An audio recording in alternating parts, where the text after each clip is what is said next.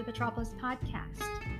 So, so I was trying to come up with a title for this episode.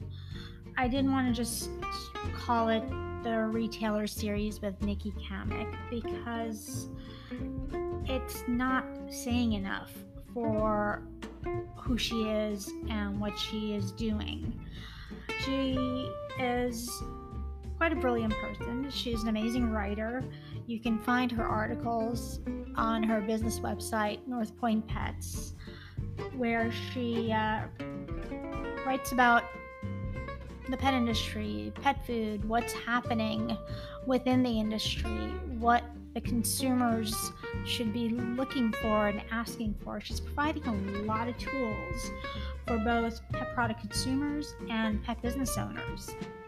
So, um, the wrestling with the title comes from, you know, her perspective on the industry and her approach and the fact that she's absolutely unstoppable with her trajectory, where she's going. So um, I was thinking of either uh, Ain't No Mountain High Enough or Spotlight on the Future, because she is someone that we should be watching. She is someone that we should be looking at when it comes to the choices we make in buying products for our stores as retailers or buying products for our pets. She provides you with the tools in her articles and what questions to ask. And she always keeps the end user in mind, and that is the pets. So um, I absolutely appreciated having her on. I, I'm always on a path of learning, and she is an incredible teacher. I hope you enjoy this episode. And regarding the title, I used both, just on two different spots. So, Spotlight on the Future and Ain't No Mountain High Enough are very fitting for Nicci Cammack. Enjoy the episode.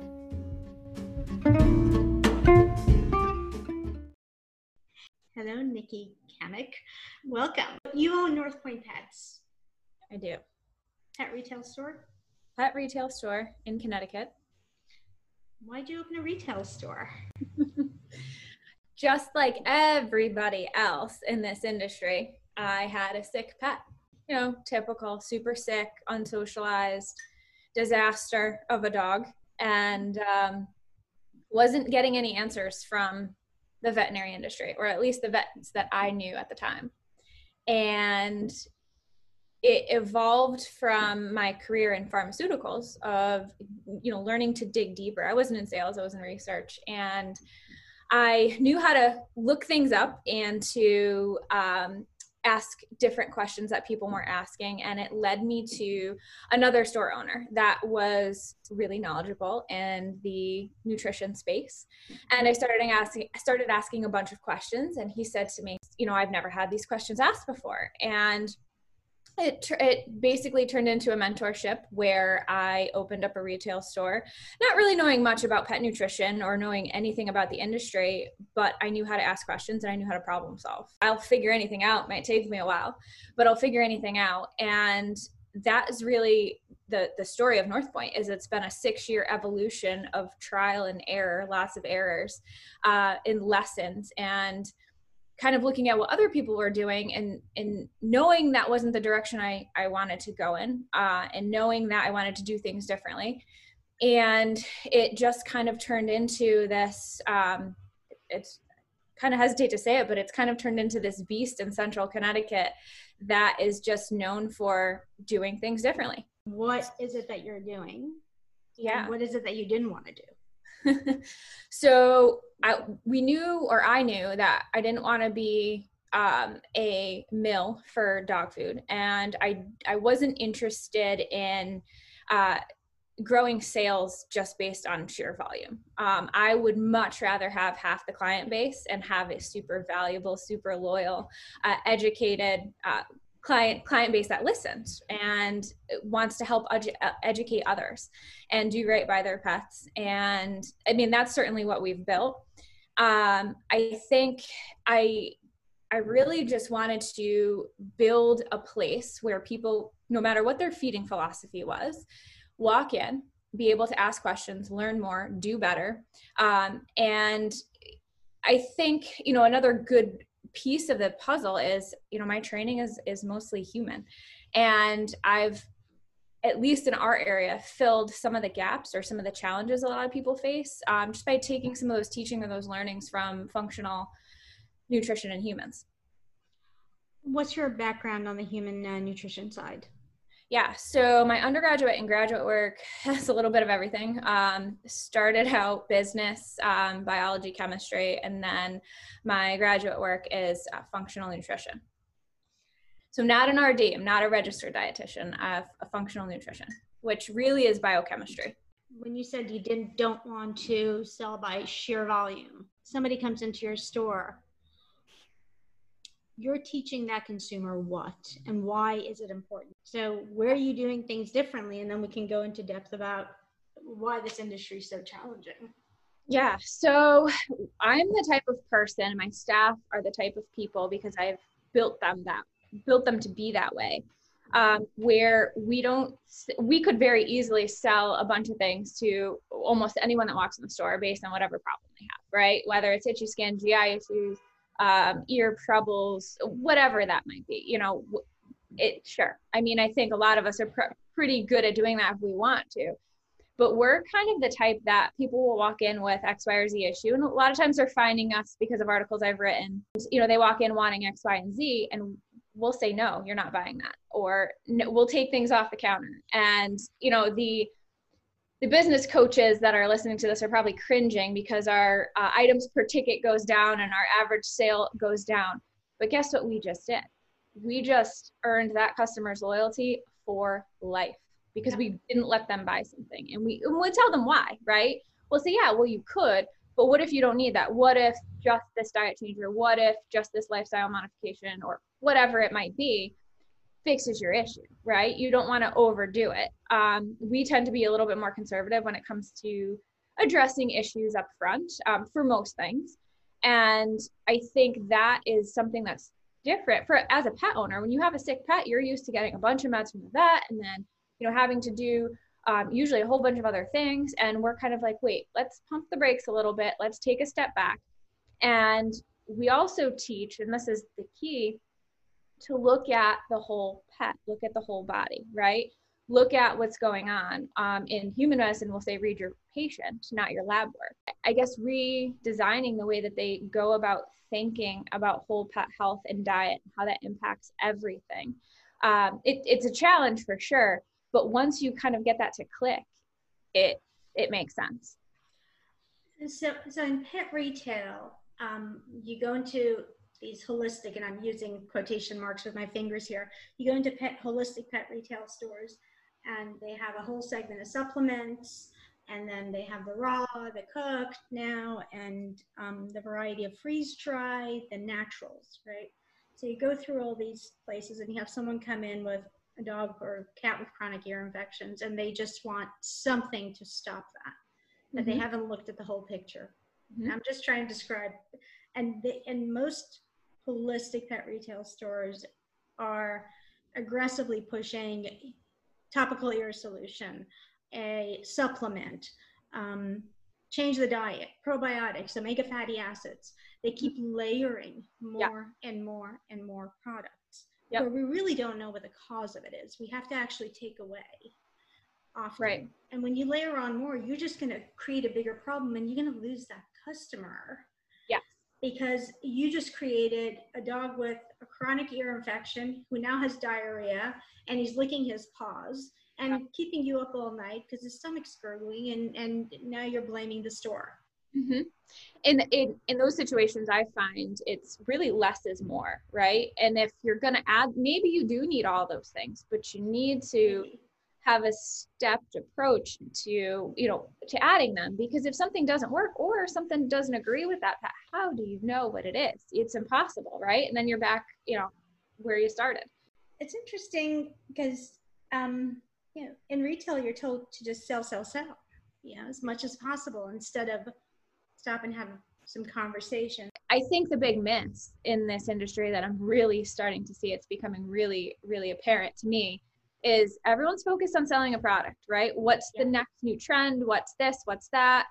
And you're not selling any of that. Uh, who cares, right? Because at the end of the day, if you're running a retail store right, none of those things should be, you know, a, a huge chunk of your business because if something goes wrong, you're in trouble. Yep. But you're not selling any of that stuff, right? You're selling yourself. You're selling your service. That's what keeps people coming back, right? Mm-hmm. So I, I think that's the miss at the end of the day. Let's talk about the article you wrote because I think the pet consumer really can drive retail. They can yeah. challenge them. And if the retailers that are going to make it are going to be the ones that stand out can be part of the process, then I think we're all going to be in a bigger place. Let's start out with the pet, what the pet owner needs to do to improve well, what I, they're getting for their pets. It's both. The retailers really need to understand the, the neighborhood pet indie, whatever you want to call us, and I, I mean indies too, right? Mm-hmm. Um, the, the bigger indies too. We, if we all banded together, we would be so much stronger than the big guys if we all would get on the same page in demanding certain things, right? Talking about these questions. So it's it's not just consumers and it's not just um, neighborhood pet. It's it's it's everybody together because when you look at you talk about consumers driving the industry retailers can drive it as well as long as we're going in the right direction. But look at what blue did right? Getting everybody to flip over the bag and look at ingredients. Mm-hmm. and turns out oops maybe we shouldn't be doing that.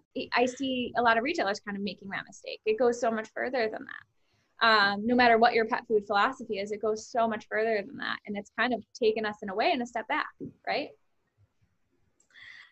let's talk about flipping that bag over and what really is back there. Let's let's go through that because understanding what's there, there's so much information on the internet. You can look and get different information about you know, guaranteed analysis versus third party analysis. Let's talk about the reality here and go point by point with what the pet um, pet owners can do. And pet retailers, you guys, dudes, come on, listen up. do better. do better. Actually, do good. You can. So I'm going to put this on you. So I mean, the back of that bag is so deceptive. It's it's so deceptive. Um, I think by now most retailers are aware that the ingredients are listed in order by weight prior to the processing, whatever that is. Um, mm-hmm. you know, kibble is the most popular, so we'll go with that. So prior to all that moisture being removed. So what happens when you have a first ingredient that's you know predominantly moisture, and that's you know all that moisture is removed it drops in that ingredient list. So that becomes really deceptive. Um, i think the other part that i struggle with um, especially recently with a lot of formula changes that we're seeing especially with the grain free and the ancient grains um, the percentage of protein the percentage of fat and then you want to do the math and you get the percentage of carbohydrate. Um, that's a percentage of the total of what's in that bag right? It's not it doesn't give you a grams value so you have to do quite a bit of math to figure that out.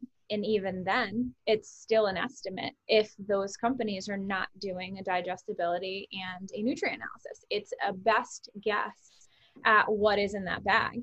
Um, you know, and again, a whole nother topic is all of that is formulated off of modified Atwater, which um, is again estimates of of of different types of food. So there's a lot of room for error there. Uh, and that the calories on that bag and the nutrients in that bag could vary wildly from what is predicted before that food even is made.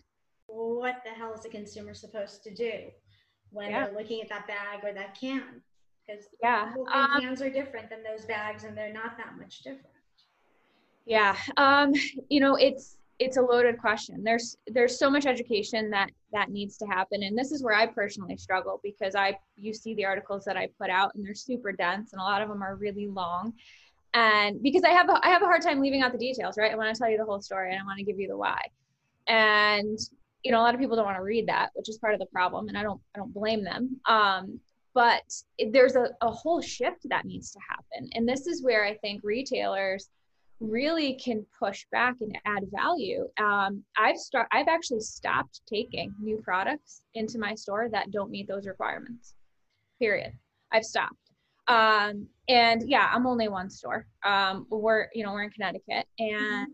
it, you know, am I going to make a difference by myself? No. But if some of us started pushing back and saying, listen, um, spend the minimal amount of money that it costs to validate your product, and I'll buy in. Um, and if and if retailers did that it becomes a little bit easier to educate the consumer right? So there are mm-hmm. several brands that do that now. Um, maybe not as as to the level that we would like them to but there are some brands that that do validate their products and we're able to speak to that. That's huge especially when you have somebody coming in um, you know with instructions from their veterinarian or you have we actually have a lot of veterinary clients that come in and, and vet techs that come in and we're able to speak to that and explain the differences and, and the validation of those products and they're like wow i learned something.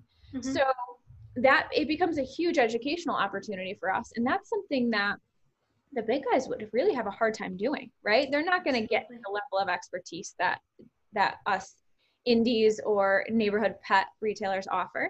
When you talk about validation what does that entail so for me, um, I like to see a third party nutrient analysis of the finished product. If you reach out and you ask almost any pet food company for an analysis, a third party analysis of their product, they will send you what is called a targeted analysis. And it usually says it, you know, in the upper right hand or lower right hand corner, fine print, you know, the things that most people don't see.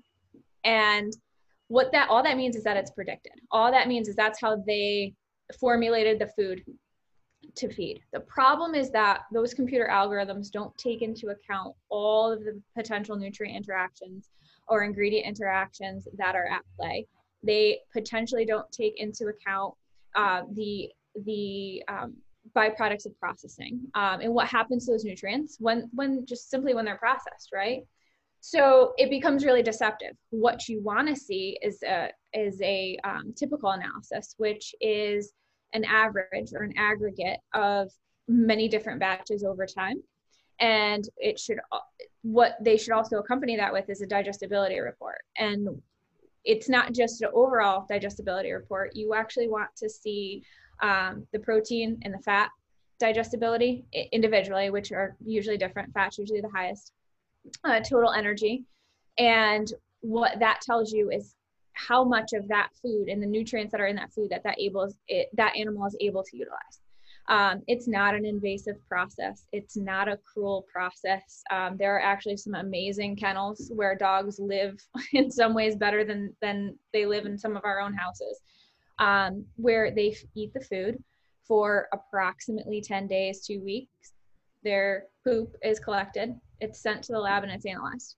Um, very simple. So it's it's not something like back in um, i don't even believe it's done anymore. I, I could be wrong but um, the way that they used to figure that out was um, ileocannulating dogs. Now that becomes an ethical concern.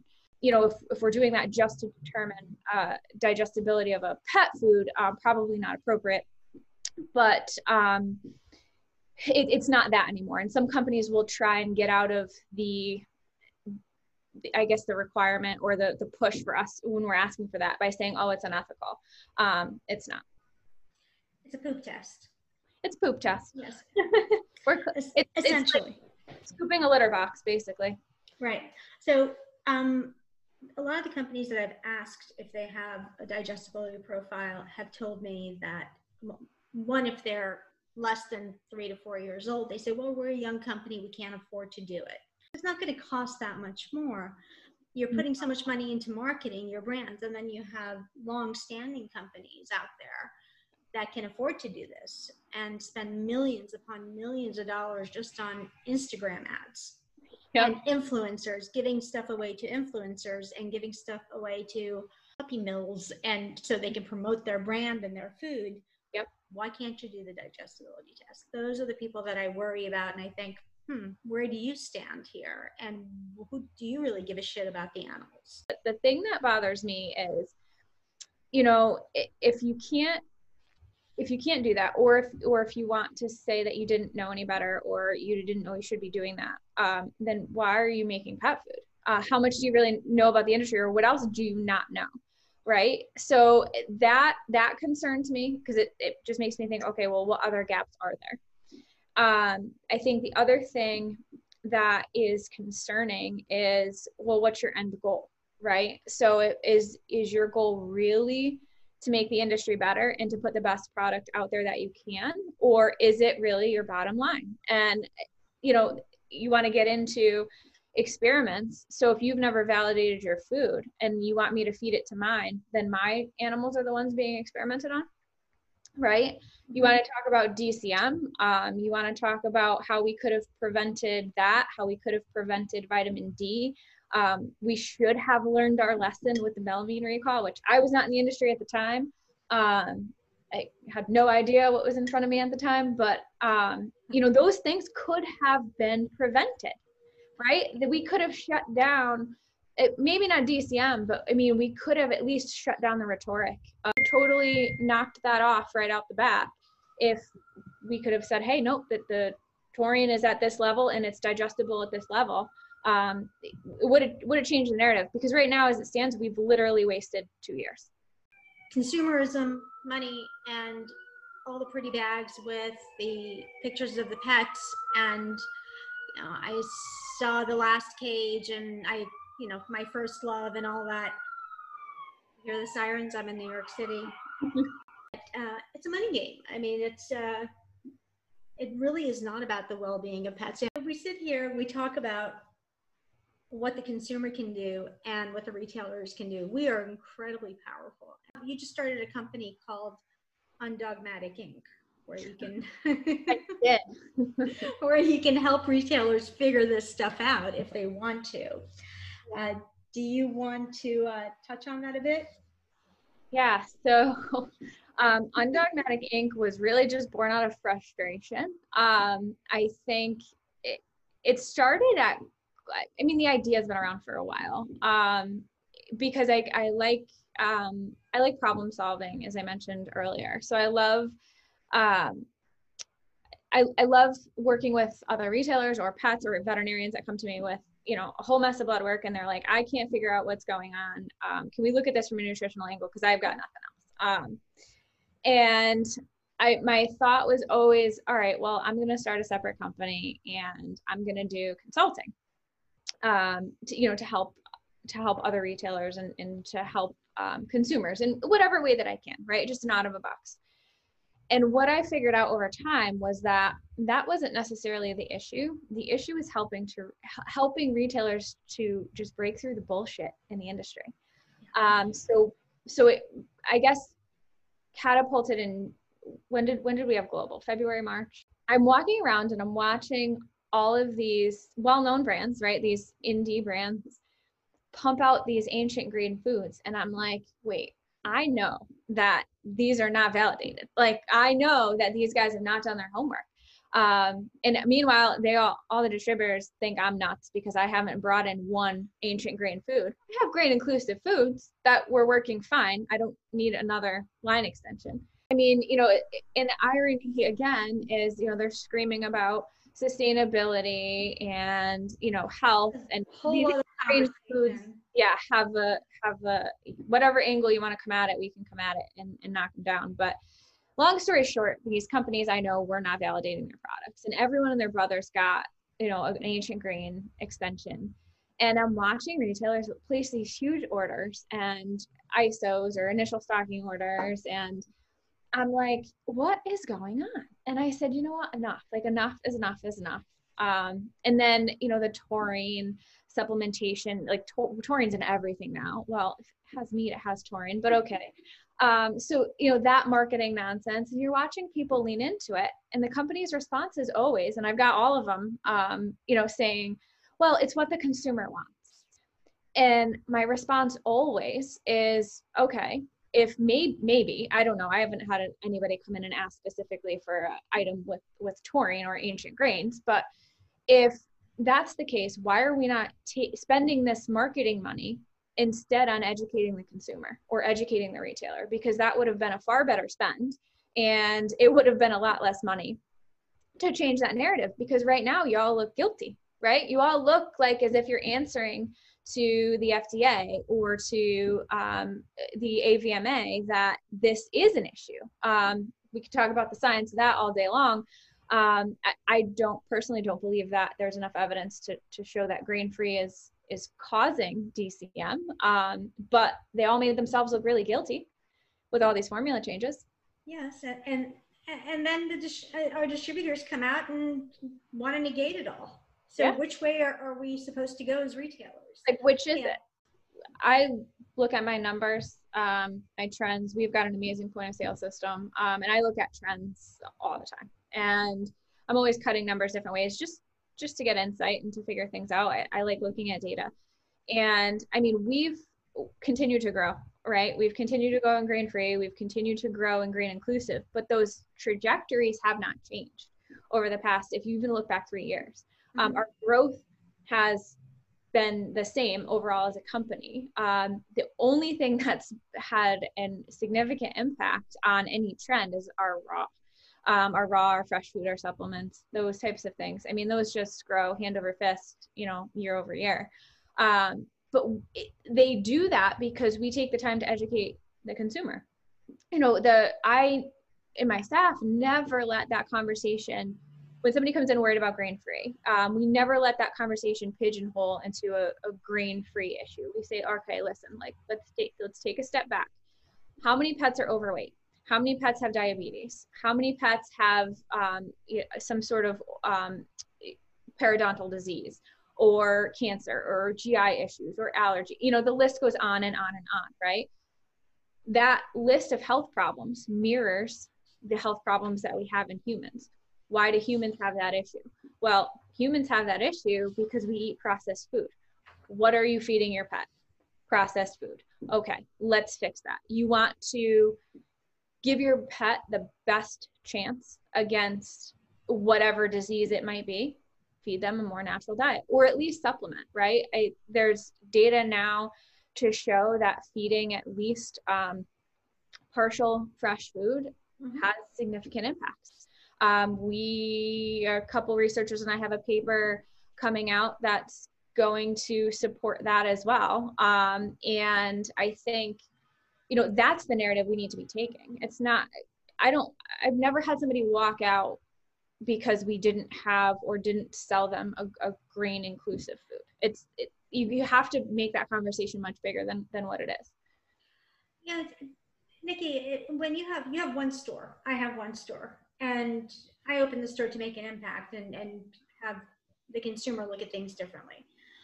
Um, you can't carry the thousands and thousands of SKUs that are out there. Nope.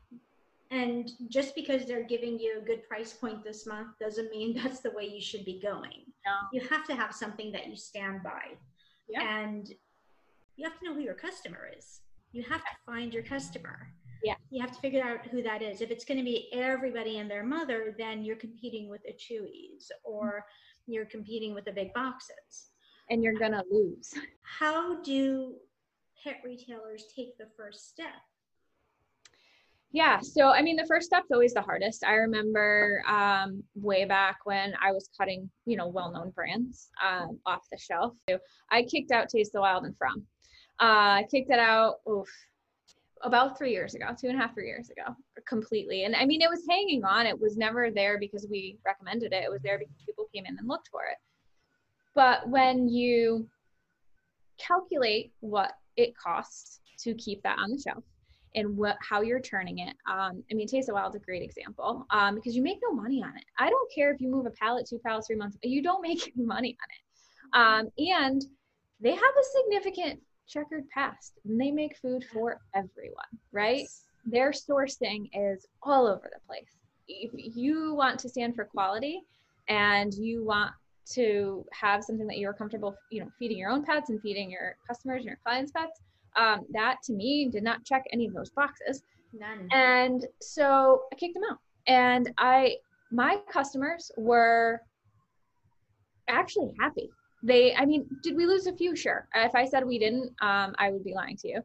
But most of our customers at that point were like, oh, this is awesome. Oh, I can feed something else. Oh, I can, there's other brands that I can, you know, rotate or whatever it might be. Uh, they were super receptive to it. And to be honest, there's a lot of the customers that maybe we did lose that came back um, after after a certain amount of time. Um, and maybe it was just they kind of had to sit and think about it, or maybe they went home and popped it into Google and they were like, hmm, maybe she's onto something. Maybe she's not as crazy as we think. And it it really worked out for us. Um, you know, same thing with Fromm, and I didn't I didn't want to kick Fromm out right away. I gave them the opportunity to answer questions, and I was accused of being. This is a couple years ago, so I was accused of being, I believe, shady was the word, um, and that I was, you know, just trying to to poke the bear, stir the pot. And I was like, well, no, but I I want to know some of this information, and they everything's proprietary. Yeah, that's interesting because so, that's that's the, one of the brands that I carry very few. I never carry Taste of the Wild, but Fromm is one that I'm actually going to be pulling pulling out. Mm-hmm. Um, and I've been looking for replacements. I found one. Uh, it's it's tough. A replacement yeah. for a small store mm-hmm. where food is majority. It's tough to find something of quality. Yeah. So yeah, so then i mean what we ended up doing and we're actually doing it again we're in the process of cutting um, some things again and what i figured out we you know, we have this 6000 square foot store it sounds huge right yes. and so as a retailer you want to just stock it full you want to have a great showing you want to have everything and what i have learned is that your customer gets really confused when they walk in and there are so many choices. Yep. and you can't possibly balance you know keeping all your customers on those foods in the store and ra- you know having the rationale to, to stock them all. Your turns just don't work. So you need to have depending on the size of your store you know you need to have a core brands that you believe in that you trust that you have good relationships with that support you. And that's really all you need. Um, it, I, I think like for us we have a mix of brands that are in bigger retailers and then we have some that are exclusive to to smaller stores. And that mix works for us. But at the end of the day it's not those kibble or those canned brands that keep us going. It's that fresh food. The fresh food is what keeps people coming back um, and you know a good amount of our customers like i said they either feed 100% fresh or they are feeding at least partial and that's that's like that magic sauce when you say fresh, it's what's in your refrigerator and freezers. Yep. Not food that they're making themselves. It's what you're selling. Yeah. So, I mean, I'll advocate for that if it's a smaller amount. Um, I, I have no problem with that. And you know, that goes back to that trust issue, right? Helping them do what they want to do. Um, but when it starts to get, you know, in that 10 to 20% range and above, you know, we have that conversation about balance and making sure that we're putting something in that bowl that's not going to upset the balance of everything else. How do we, as retailers, you know, you already said, start clearing out the brands, start picking and choosing, find your customer base, know who you want to service. How do we get out of that mindset that the industry has essentially drilled into the heads of most retailers? Because it is a mindset they are willing to accept the lies and the beautiful pictures. And I think, you know, the, the Gen Zers are, are a little different. They're they're challenging the system, especially with what's going on with politics. Yeah. So you know we're doubting what we're being told, and I that doubt I think I think it's important. So what do retailers do to start changing the mindset and challenging? Ask for the digestibility test uh, ask for the third party evaluations.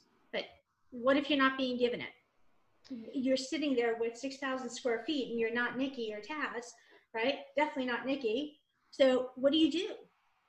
So I, it, I mean, it's certainly tough. Um, I've got a running list and a running, um, a running spreadsheet, and I have I have people that help me with this. Um, contacting, you know, constantly contacting reps, contacting the company directly having those conversations, constantly being really annoying. Um, and I know there are other retailers that are doing it, right? I know you're doing it. I know uh, there's a handful in Connecticut that are doing it. Um, there are some across the country that are doing it. And we just need to become louder. Um, it, I think they're waiting for us to just get frustrated and shut up.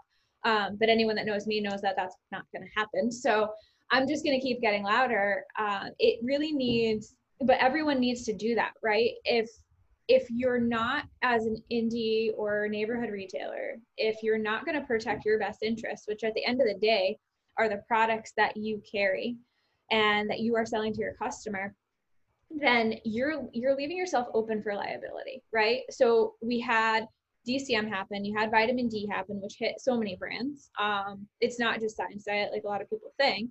Mm-hmm. Uh, it, it hit a lot of well-known indie brands, and we've had recalls, you know, throughout the years. When are we going to learn our lesson, right? If you want to prevent those things from happening, or you want to at least have some science to drive that discussion, you need to have products that validate their foods, or you need to have companies that validate their foods. And that's ultimately the beginning the end of the conversation of the argument is that, that that's it right you want to be in in my store you want us to get behind you i don't even care so much right now about independent exclusive. I care about the quality of the product. If i believe in it and if i can teach my staff about the science behind the product then they'll sell the hell out of it. Because they believe in it. They trust it. They know that it's not going to come back with an issue. Or if it does the, that company is going to have caught it well before it even reached the market mm-hmm. or it's going to be a, an isolated issue. Key points that they're going to catch it before it hits the market or it's an isolated issue so the holistic pet food industry is a sub industry of the whole big pet because essentially big pet is financing the holistic they go in and yeah Purina goes in and buys Merrick, right? Um, well, and if you want to talk about holistic, um, that's actually another blog that's um, in the queue. I don't know when it's getting released, but I did write that one. Um, I broke down holistic, and that basically means BS. It means nothing. Right. Um, and that you know that's another issue. I think a lot of retailers don't quite understand that there's there's no meat behind that. There's no teeth behind that at all. Well, that there was no pun in that, was there? There's no meat behind that. But we have to understand that pet food is feed. Yeah. The one thing that, yeah, and, and there are all these companies on the holistic side um, who uh, claim they're selling food. There's nothing about food out there unless you're feeding fresh, and even some fresh isn't food. There are some fresh companies, and there are some that are local um, in Connecticut. That man, I wonder how they get away with what they do. Um, I won't name names. I'm sure they know who they are, but we have it, some in Brooklyn. you know, it. Yeah, it. I I think the kibble argument at this point, when it comes to that, it's it's like a moot argument. But we need to stand up about or stand up against that happening to our raw side, right? There's great raw, there's middle of the road raw, and there's some raw that gives everyone a bad name. Where I 100% agree with the AVMA and the FDA when it comes to those products. Um, but there are, are, products that are a step above. Um, there are products that could do better. Um, but that's where our our focus should be as smaller stores for sure. How do we come together, Nicci? I mean, I'm with you. I'll jump in. I'll take a train out to you. but no, I mean, we need to we need to join forces. We have to join forces and make this happen, and really stand out. I think it it becomes a conversation, um, and I think it it's going to involve in some way some sort of association slash advocacy group um, that is not bought and sold by the major companies. Um, so what that means is that it's going to cost us some money as smaller stores t- to do that. But I mean, the thing that frustrates me and I know a lot of people that know me, I'm not one to sit back and complain. I'll put my head down and I, tr- I try and figure stuff out. Um, I I think what upsets me is that I see a lot of retailers complaining a lot about the same problems over and over, right? And what's frustrating is that when you know you say something like, okay, well let's do this, or why don't we reach out to so and so, or reach out to your companies and ask them these questions, or um, start working on you know getting some more information, they don't want to do the work. So I think. So are you saying we have a lazy group of people who are okay with the ethical fading concept? Ooh, you said it a lot more harshly than I did, but yes. Yeah, I've been saying that for a long time because I've been living in Yeah. that state of frustration. And then I started reading your articles. And of course, you know, I, I've- I've connected with Jim Golofsky as well with Noble Foods. And I know they do the digestibility profile with their product. So I have a lot of respect for them. Um, we need more brands like that. We do. Um, we do. And yeah, there I think we also need more brands the brands that do it. I think they need to be a little bit louder about it. Yep. Um, I know I, I brought that up as well several times and you know, they a- a lot of manufacturers and I, I do understand it to a degree, but they're hesitant to bring that type of attention to the industry um, or kind of create rift. But at the same time, you're not going to create change by doing the same thing over and over, right? You got to do something differently. And that's ultimately what it boils down to. Why is everyone so scared? Is it just, I mean, are you afraid of losing market share? I think, it, I think for me, it would be, okay, these people have balls, they stand out. I want their products. Yeah. Yeah. Near my, I want to feed it to the animals that need it as opposed to giving them the crap that's only, I mean, literally crap. Every, everyone to a degree is afraid of change. I am not as much, I think, as others, but I, I think we kind of need to stop being so afraid of what might happen and be excited for the change that could happen, right? Be excited for helping your customers better, be excited about growing your business. Um, I wrote another article talking about the long game versus the short game, right?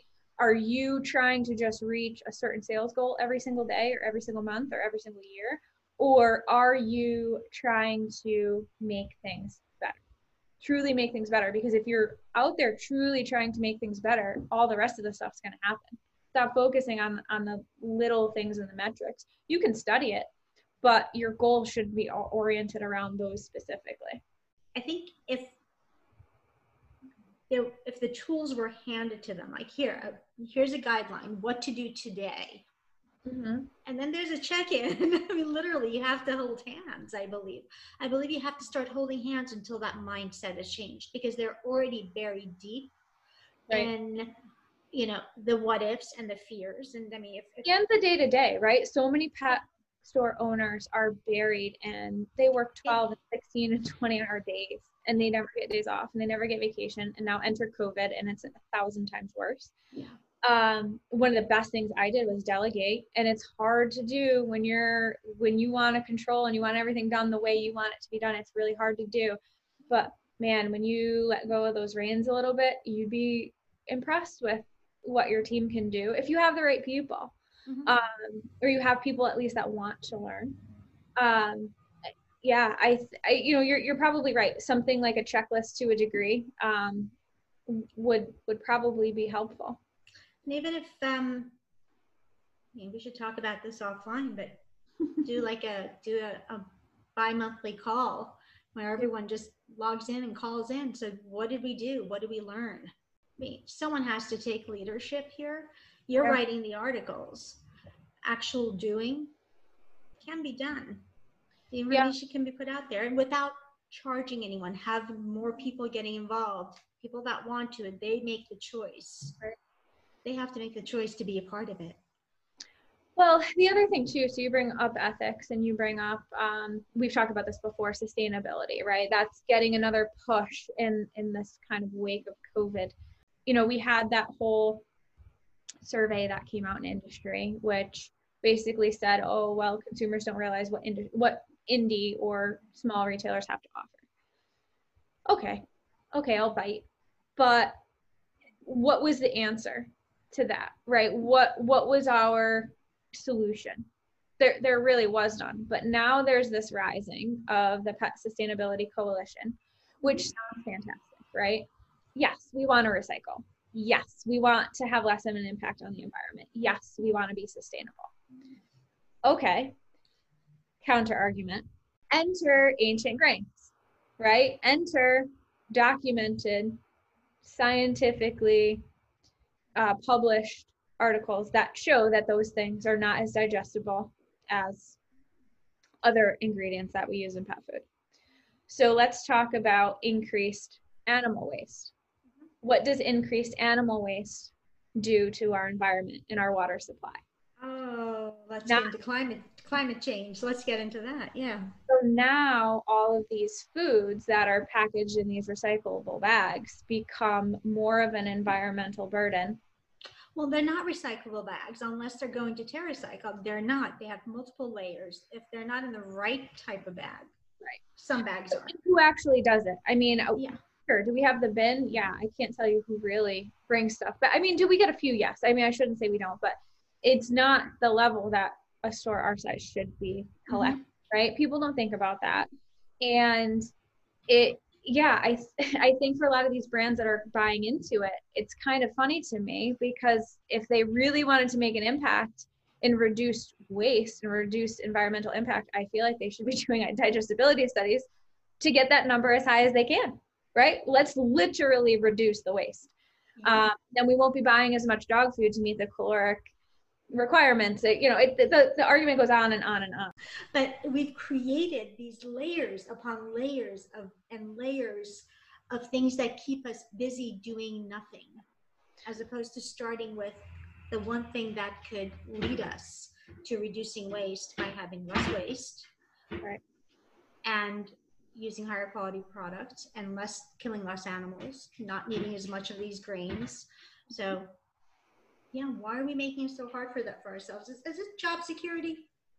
I, you know, I, I, I don't, and I, I mean, the other thing too is again, it sounds great, right? At face value, it sounds fantastic, but when you actually know how the industry works, it's not as much. Um, and it's one more thing for retailers to do, right? It's one more thing. I just remember where I was sitting two and three years ago when I was literally doing all of these back end tasks myself Mm-hmm. If this came on then, it it might have been the straw that like made me legitimately snap. It's just one more thing, right? And you feel like you can't keep up. You already feel like you're not doing enough. You already feel like you know you you can't do better at the same time because you're so overloaded. Um, it would be better to just get to the root cause of the problem. Well, we need the truth to start with.